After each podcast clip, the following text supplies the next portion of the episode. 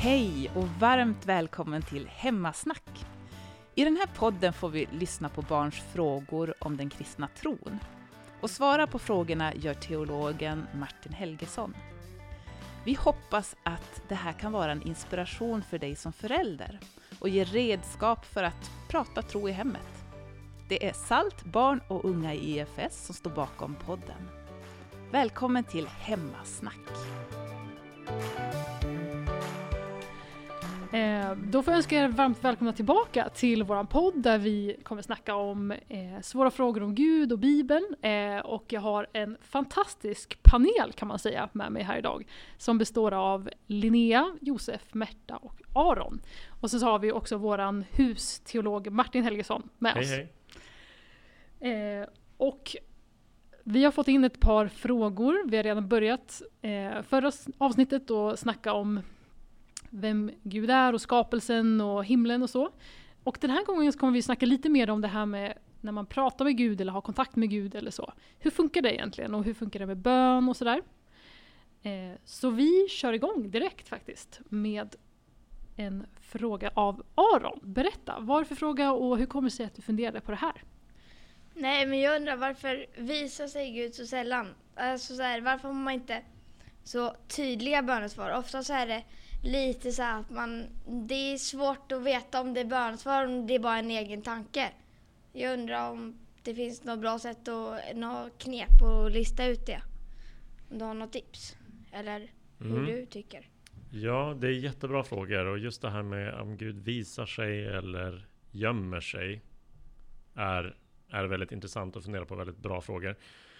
Och på sätt och vis kan man säga att om vi kollar, i vad Bibeln, kollar på vad Bibeln talar om hur Gud visar sig eller inte visar sig så säger Bibeln å ena sidan att Gud syns hela tiden indirekt genom att hela skapelsen på något sätt pekar i riktning mot Gud.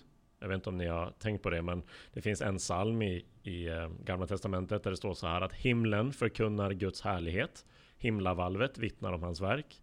Dag talar till dag, natt undervisar natt. Så att när vi ser omkring oss, i, vi ser rymden, eller vi ser skönheten här på jorden och ordningen, hur allting fungerar, så är det liksom ett tecken på att Gud visar sin storhet. Inte genom att vi ser Gud, men genom att vi ser det vackra som Gud har skapat. Och samtidigt så, så finns det då eh, många personer i Bibeln eh, som brottas med att de skulle vilja se Gud tydligare. Eh, till exempel står det så här på ett ställe. Herre, varför står du långt borta och håller dig dold i tider av nöd? Eh, en av Guds egna profeter, Jesaja, då kan man ju tänka, det är en person som verkligen fått budskap av Gud. Som fått tala eh, Guds ord och så. Säger, du är verkligen en dold Gud. Så Bibeln säger liksom lite grann båda de här sakerna. Å ena sidan, på ett sätt så kan vi se Gud, därför att vi kan se allt det häftiga Gud har gjort. Å andra sidan, å andra sidan kan vi inte se Gud, och ibland när vi verkligen känner att vi skulle vilja att Gud bara visade sig, så gör Gud inte det. Då kan man fundera på, om jag får ställa en fråga tillbaka till dig Aron. Vad önskar du, eller vad tror du skulle Liksom varf, varför skulle Gud visa sig mer? Vad hade varit bra med om Gud visade sig mer tydligt, tänker du? Nej, men det är ju om man verkligen får ett bevis på eh, att du har fått ett bönesvar. Det är, liksom, det är som ett bevis på att Gud finns. Annars så att man inte behöver tvivla på att han finns. För får du ett väldigt direkt svar så tvivlar du inte på att det är, att det är något som är lite liksom. Då kan du, mm, eller annars kanske bara för att du har hört från andra personer att Gud finns. Men om du har fått känna det själv så är det ju lättare att förstå. Ja, precis. Jag, jag hörde det du sa där. Ett nyckelord är liksom ordet bevis. Och tvivel också. Det är de gånger jag själv känner att jag önskar mest att Gud skulle visa sig. Så är det när jag tänker på människor som kanske inte tror på Gud alls. Eller, som- men som jag önskar skulle få liksom, upptäcka Gud, få relation till honom. Så här, men Gud kan du inte bara visa dig för honom eller henne? Uh, och det är ibland är det den personen en själv. För att man kämpar med tvivel eller något som är svårt. Så. Jag tror ju att så här, alltså Gud vill ju att vi ska tro på honom. Men Gud vill ju någonting mer än att vi bara ska tro att Gud existerar. Alltså att Gud bara finns till. Eller hur? Man tänker att Gud, vi pratade lite grann i första avsnittet, varför skapade Gud någonting? Och vi sa, ja men Gud vill dela den här världen med personer och vill ha en relation, gemenskap. Så. Um, och om man tänker att Gud skulle liksom skriva med moln på himlen eller någon så här skylt eller något under eller tecken och så. Ehm, så så kanske det skulle övertyga vissa om att okej, okay, Gud finns. Men det är inte självklart att de personerna automatiskt känner Åh, jag vill ha kontakt, jag vill ha gemenskap med Gud, jag vill ha Gud så att säga med mig i mitt liv. Och det finns också personer som, som skulle säga, ah, fast det där var det där var nog bara moln, jag inbillade mig nog bara. Som till exempel i Bibeln står det om när Jesus döptes. Då står det att det hördes en röst från himlen. Det här är min son som jag älskar, sa Gud från himlen. Men en del personer sa, det där var nog bara åskan. Så fast Gud gjorde ett tydligt tecken så, så gick personer åt olika håll. En del sa det var Gud, en del sa det var åskan. Tänk till och med när Jesus väckte upp Lazarus.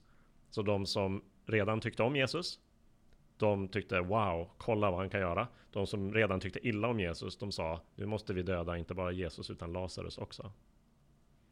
Så på något sätt så det Bibeln visar är att när Gud, ju tydligare Gud blir, desto mer så går folk liksom i riktningen mot att tycka om Gud eller tycka ännu sämre om Gud. Sen, jag tänker typ så att han vill inte bara att vi ska tro på honom utan också älska honom.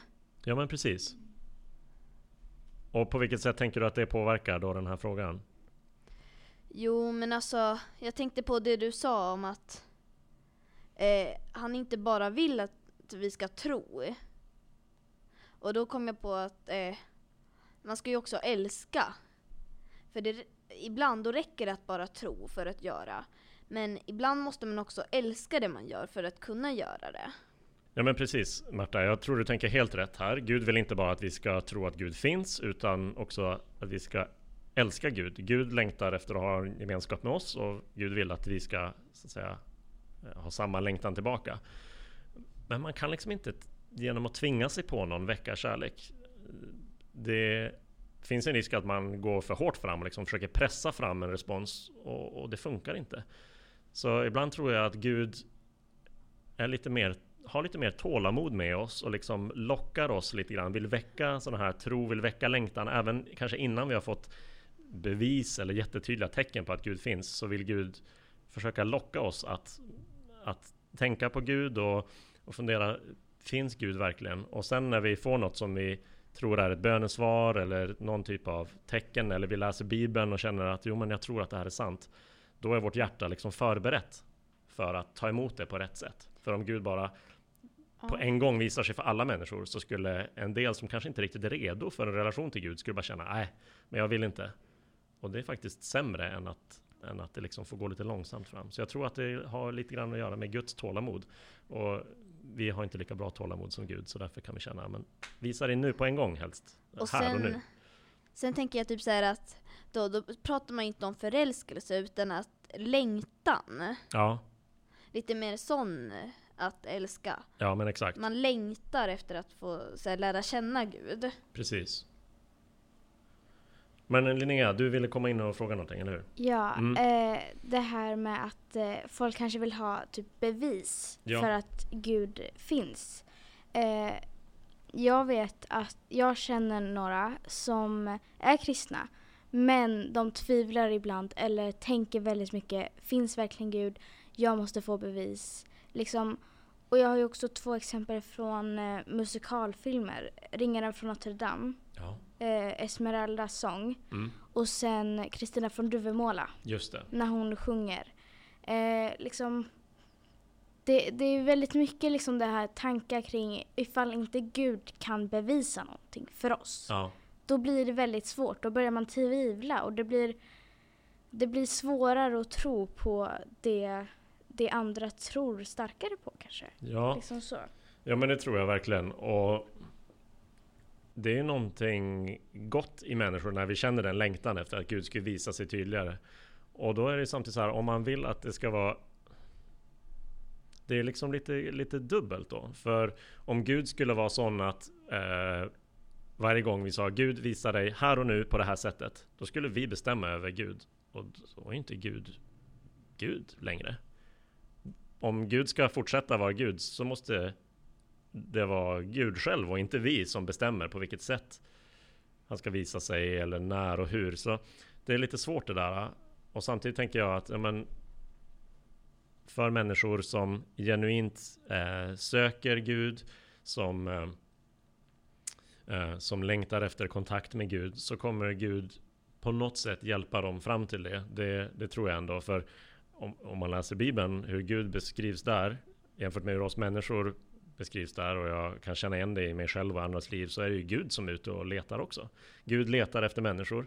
Um, ni vet, bara direkt efter den här frukten vi pratade förra gången så kommer Gud till trädgården och säger var, var är du Adam?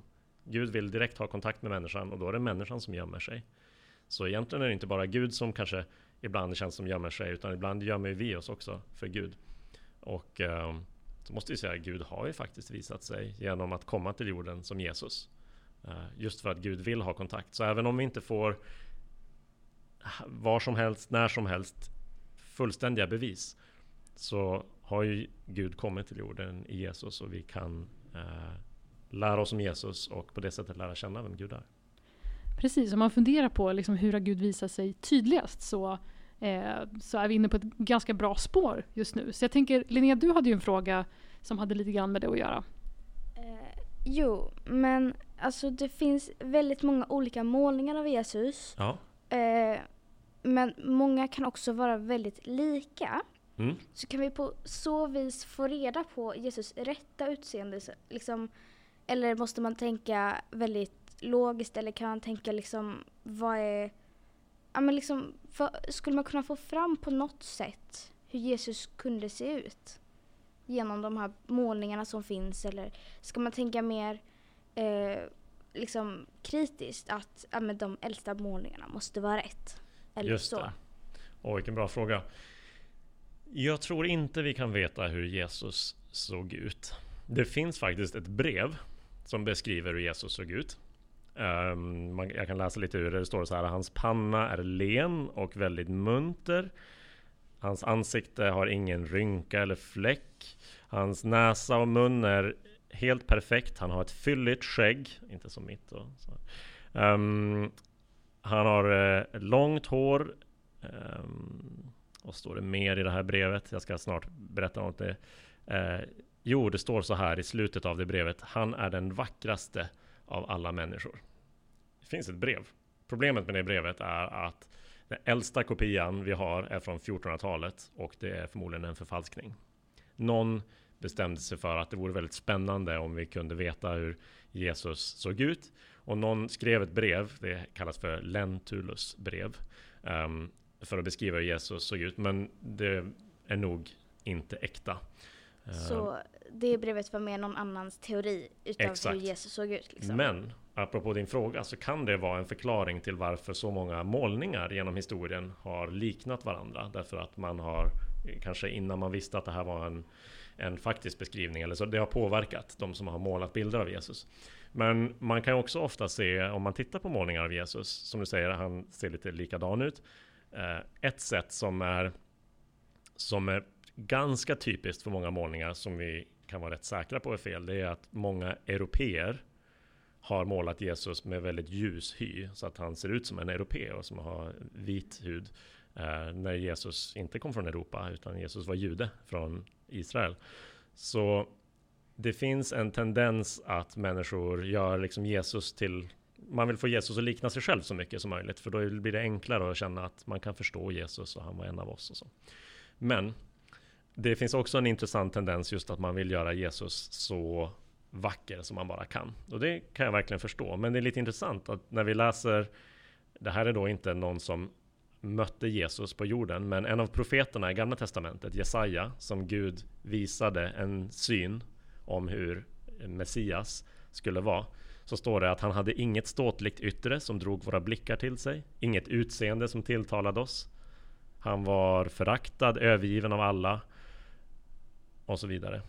Och där tycks poängen vara att ofta när Gud agerar så gör han inte det som vi människor hade gjort eller förväntat oss. Ta exemplet i Gamla Testamentet. När Israel vill välja en kung, då väljer de Saul som är lång och muskulös och snygg. Och det går åt skogen. när Gud väljer en kung så väljer han David som är liten, yngst av sju bröder. Alla tycker att han ser ut som en ung pojke, men han är den bra kungen. För Gud tittar på Davids hjärta istället för på hur han ser ut på ytan. Så när människor har försökt föreställa sig hur Jesus ser ut så betonar man mycket att Jesus måste ha varit jättevacker och, och stilig och sådär. Men det som gör Jesus vacker är inte hur han såg ut på utsidan utan vad han gjorde för oss och den, hur han visade Guds kärlek genom att leva och dö för och, och sen uppstå för oss. Men vi kan tyvärr inte veta exakt hur han såg ut. Vi får faktiskt ha lite tålamod igen och vänta. Hej! Du lyssnar på Hemmasnack och det är vi som är med i den här podden. Du har säkert också en massa frågor och de kan du mejla in så får vi ännu mer att snacka om. Skicka dem till hemmasnack.efs.nu och nu fortsätter vi avsnittet.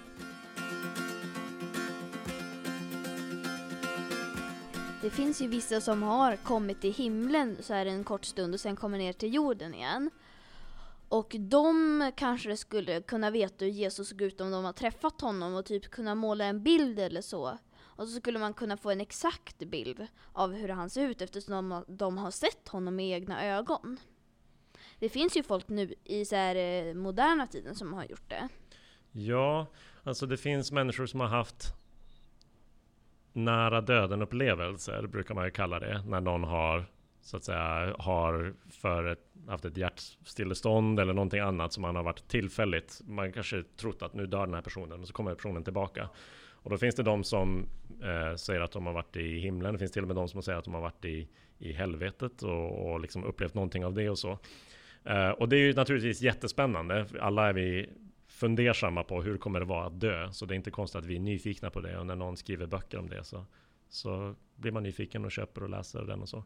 Jag tror att vi ska vara lite försiktiga med att eh, tro att allt de har sett är hur det verkligen kommer vara i himlen. Och anledningen till att jag tror det, det är att ofta så så kan man se liksom lite mönster i hur personer beskriver det. Så personer beskriver det utifrån så att säga den plats på jorden och den kultur som de kommer ifrån. Och att det kanske det de har sett, det är inte självklart att de har sett den verkliga himlen. Utan att de kanske har mer deras förväntningar och det de själva tror om himlen har de fått på något sätt se. Men jag vet inte. Kanske har de fått se riktigt. Jag är bara... Ja, det är inte självklart för mig att vi, vi ska ta att det är bokstavligt som, som de märker det. Sen kan jag verkligen tänka mig att Gud är nära dem i det ögonblicket och att de har fått ha någon typ av verklig kontakt eller upplevelse med Jesus eh, eller av Gud. Men att den kanske också är lite färgad av deras egna bilder som de hade med sig på förhand. Förstår du vad jag menar? Ja, sen har jag en liten följdfråga på det. Ja, visst, absolut. Eh, Jesus kan ju prata och förstå alla språk. Mm. Då får, så här, ändrar han utseende också för att eh, vi ska känna igen oss så mycket som möjligt i honom. Eftersom om vi skulle prata med honom, då skulle han ju prata svenska. Skulle han också vara ljushyad och så här, ha moderna kläder så att vi skulle känna igen oss i honom och vara trygga med honom. Du menar om Jesus skulle visa sig för oss på något sätt? Ja. Ja, det vet jag inte. Det är inte upp till mig riktigt att bestämma hur Jesus ska gå tillväga. Samtidigt så tänker jag Jesus är ju en historisk person.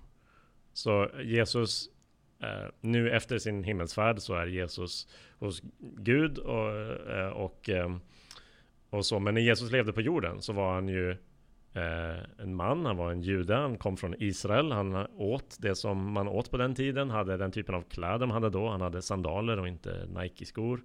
Eh, så att hans liksom, liv här på jorden var ju väldigt format av ett visst språk, en viss historia, en plats och en kultur. Um, sen så um, i och med att Jesus är både Gud och människa så har ju Jesus möjlighet att förstå oss när vi ber till honom på vilket språk som helst. Och vi kan i vår, eh, om, man, om man upplever att Gud på något sätt talar till en, vilket vi snart, snart ska prata om, så, så behöver vi inte gå till någon expert på eh, arameiska för att få det översatt. Jag tror att Gud talade till mig, men jag fattar inte, för jag pratar inte samma språk som Jesus gjorde.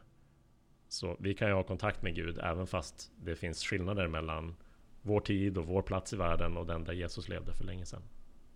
Det är tydligt i alla fall att det, att det är många som vill ha eh, kontakt med Gud och, se, och få en verklig relation med honom. Ja, och det är en Eh. jättebra längtan. Ja, Mm. så vi, vi ska komma in lite på det. Hade du någon fråga innan eh, dess, Josef? Eller vill du ställa din fråga som handlade om det här med hur man pratar med Gud och så?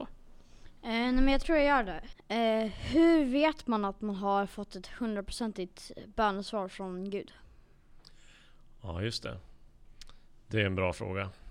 Och det är väl kanske just det där ordet 100% som jag um, liksom lägger märke till där. Jag är inte säker på att vi kan veta det till 100%. Uh, eh, men jag tror att det finns olika sätt som vi kan dels tänka att bönesvar kan se lite olika ut och så har jag några förslag på hur man ändå kan börja liksom fundera lite och vilka typer av ehm, steg man kan ta för att pröva. Kan det här ha varit ett bönesvar? Ehm, jag vet inte om ni har sett, nu kanske det här bara visar att jag är gammal, men har ni sett Vi på Saltkråkan? Japp. Oh, vad skönt, jag är inte så gammal. I, ett, eh, I någon del av Vi på Saltkråkan så står Tjorven framför en bit tårta och så ber hon till Gud Får jag ta en tårtbit till? Och så får hon bönesvar direkt Ja, det får du! Är det ett hundraprocentigt bönesvar? Nej skulle jag säga. Nej. Varför, varför skulle vi säga att det där var nog inte ett bönesvar? Förmodligen för att det är en film och För att det är en film? Ja, det är bra. Hon sa det själv.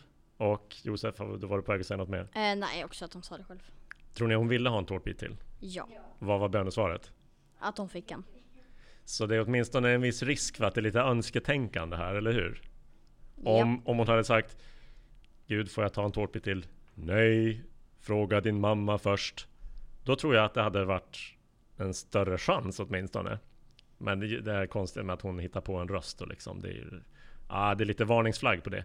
Men jag tänker så här, om man upplever att man får ett bönesvar. Så, eller först vill jag säga att bönesvar tror jag kan hända på väldigt olika sätt. Så ibland så och jag vet personer som har fått väldigt så här tydlig, i, i princip kanske hört en röst eller sett någonting som Gud har velat Eh, visa för dem. Men tänker på en person som kom till tro genom att i princip Jesus visade sig i, i någon typ av syn eller någonting sånt här. Va? Men ganska, ganska tydligt ändå. Hon visste vad det var. Samtidigt är det inte jättevanligt i min erfarenhet och i, runt omkring mig vad det verkar. Ibland kan man få bönesvar genom att man, man kanske liksom har bett länge över en fråga och så upplever man att Gud har gett mig en övertygelse i någon riktning. Jag tror att det är det här Gud vill. Eh, ibland kan man känna att man fått bönesvar genom att man ser hur saker utvecklar sig och vad som händer. Och ibland så kan man få ett bönesvar genom att någon annan människa kanske kommer och hjälper en. Alltså man kan ju be Åh Gud, du ska klara det här. Och så dyker det plötsligt upp en person som kan hjälpa en med någonting. Så bönesvar kan ske på så mycket fler sätt än bara att man hör, upplever att Gud talar. Vad tänkte du på Linnea? Alltså, eh, i dels Bibeln Mm. och, eh, alltså i Bibeln, Mm. då finns det ju många berättelser om folk som ber till Gud och eh, Gud svarar. Ja, Och sen så finns det också eh, heliga Birgitta under medeltiden. ja, Hon, eh, hon fick ju syner att hon såg Gud och hon, han talade om för henne vad hon skulle göra. ja. Um, alltså, kan man på något sätt alltså, bevisa? Det finns väl inget riktigt bevis på det här? Liksom. Nej finns- men det är svårt. Jag tänker så här att ehm, det faktum att människor i alla tider i många olika kulturer känner att man har haft en erfarenhet, någon typ av möte med Gud. Det är ju ändå, om inte ett hundraprocentigt bevis, så är det ett väldigt starkt tecken på att Gud finns. Men det jag, min erfarenhet eller min upplevelse kan inte hundraprocentigt vara ett bevis för någon annan kanske om någon specifik sak eller så. Och Upplever man att Gud talar till en så finns det några sådana här steg då. Till exempel om Gud, man upplever att Gud säger att jag ska ta en tårtbit till. Då tänker jag att då finns det några saker man kan fundera på. Eh, och då, då är det första man kan tänka så här, okej, det jag upplever att Gud har sagt till mig, hur stämmer det med Bibeln? Nu säger Bibeln inte så mycket om tårtbitar, men om exemplet skulle vara att göra någonting som, där det står i Bibeln att det, det är fel att göra det. Då har jag nog missförstått vad Gud vill säga till mig eller har på något sätt inbillat mig det tror jag. Så att Bibeln är en, en hjälp till oss så att vi inte bara och det är särskilt viktigt så att man inte börjar gå runt och säga till andra människor Gud har sagt till mig att du ska göra det här eller du ska göra det här. För det blir väldigt farligt. Så man behöver kolla med, mot Bibeln, stämmer det här? För Gud kommer inte säga emot sig själv. Sen behöver man ställa sig frågan, okej men den här rösten eller det här bönesvaret sa det bara precis vad jag önskar skulle vara sant. Att jag får ta en tårtbit till, det är där det kommer in. Uh, om man märker att det här svaret faktiskt går emot vad man själv hade önskat. Det är lite starkare tecken på att det kanske är Gud som talar och inte bara mitt eget önsketänkande. Nu Märta. Sen skulle jag vilja säga en grej som jag har hört hänt. Ja. Det är så här, eh, där man får höra Gud prata med en. Ja.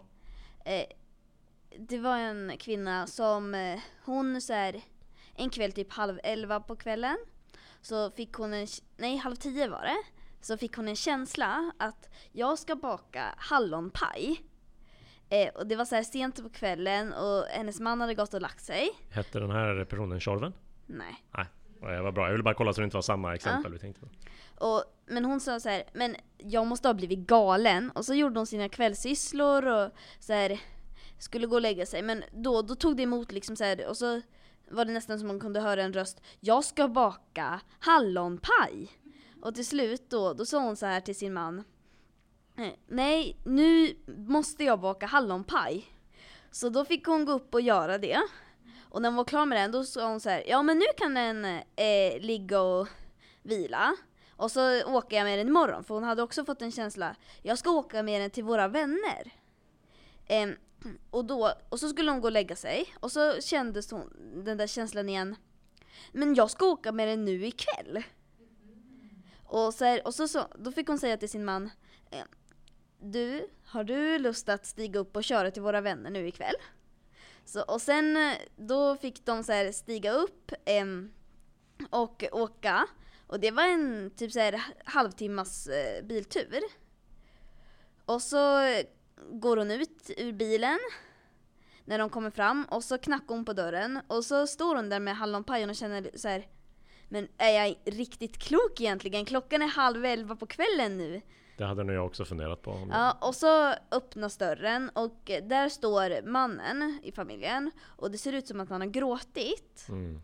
Eh, och så säger hon, ja, jag så här, har en hallonpaj här och så berättar hon händelsen.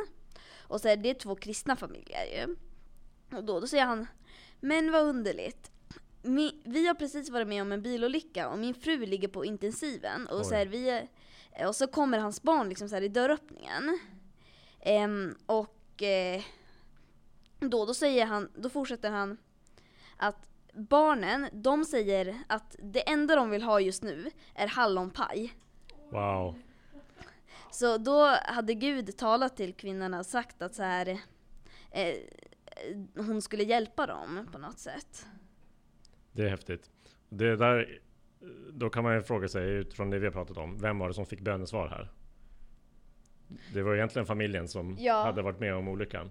Men den andra personen fick vara ett bönesvar. Ja. Så det visar att bönesvar kan komma på väldigt olika sätt. Ja. Ehm, tack för den berättelsen Märta. Um, nej, men så jag tänker att man, be- man behöver pröva sådana saker mot Bibeln. Man behöver pröva det mot sig själv. Har jag bara önskat det här eller kan det verkligen vara så? Man kan fråga andra om råd. Jag upplever att Gud talar det här till mig. Vad tror du? Kan det vara så? Och så måste vi också eh, erkänna att ofta kan man bara se bönesvar tydligast i efterhand och kanske inte när man allra helst skulle vilja ha dem. Uh, vi pratade i förra avsnittet om det här med att Gud vill att vi ska ta ansvar. Minns du att du tog upp det Linnea? Då tänker jag att Bibeln talar mycket om att Gud vill att vi ska bli visa. Alltså att vi ska kunna fatta kloka, goda beslut. Gud vill ju liksom inte ge oss lappar med instruktioner hela tiden. Utan förväntar sig att vi ska lära oss av våra misstag. Att vi ska kunna ha erfarenheter och liksom förstå mer och mer vad som är gott och vad som är rätt att göra i en situation. Så jag tror inte att Gud svarar på alla böner i alla situationer och alltid leder oss när vi står inför ett vägval. Men i mitt eget liv har jag ofta kunnat se kanske i efterhand. Jag tror att Gud ledde mig på det här sättet. Det finns ju ändå en ganska stor risk det här med önsketänkandet, att man eh, kanske hittar på själv. Ja, Eh, och Josef, du hade ju en fråga om, om det där. Hur var det? Jo, hur skulle man kunna veta att man får ett bönesvar av just Gud? Skulle det kunna vara så att man bara tänker Åh, det vore kul att baka till exempel en hallonpaj mitt i natten. Ja men precis. Nej, men det är där jag tänker att, att man eh, ville jag gå upp och baka hallonpaj igår och i förrgår och förra veckan. Ja men då kanske det faktum att jag vill baka hallonpaj ikväll bara är för att jag är jag. Jag älskar hallonpaj och jag tycker om att baka sent på kvällarna. Men om det aldrig har hänt mig förut. Om man har en stark övertygelse. Då kanske det är lite mer tecken på att men vart fick jag den här idén från? Um, det, men det, det säger ju inte allt. Ibland ställs man i sådana situationer där man känner så här, okej, okay, vill Gud att jag ska göra det här? Och det enda sättet att veta är egentligen att prova. Uh, och Bibeln uppmanar oss när någon talar till oss eh, något, eh, något ord och säger liksom ja, men, att, att det här tror jag är från Gud, så ska man pröva det. Och eh, det finns olika sätt att pröva det. Antingen som sagt genom att man jämför det med vad Bibeln säger eller någonting sånt. Men ibland får man kanske faktiskt, om det är så att säga ganska ofarligt, pröva att göra det och se, verkar det här komma från Gud eller inte? Men det är inte alltid lätt att veta. Nej, jag tyckte det var ett väldigt bra svar i varje fall. Uh... Det var snällt sagt. Ja, men kul. Och ni har ju haft väldigt bra frågor också. Ja. Eh, och tankar. Och eh, den här gången har vi snackat lite grann om det här med vem, hur Gud pratar med oss, hur man ska veta att det är han. Eh, och det har kommit upp mycket spännande saker. Men vi ska ta och knyta ihop det här avsnittet för den här gången. Eh, så kommer vi tillbaka nästa gång med andra spännande frågor av lite eh, lite mörkare karaktär. Men eh, det är ju frågor som ni har så det är klart vi ska prata om det. Mm. Så tack för den här gången så kommer vi tillbaks. Mm, tack för idag. Hej då. Hej då. Så roligt att du har lyssnat på Hemmasnack. Nu har även du som lyssnare möjlighet att ställa dina frågor till Martin. Maila gärna frågorna till hemmasnack efs.nu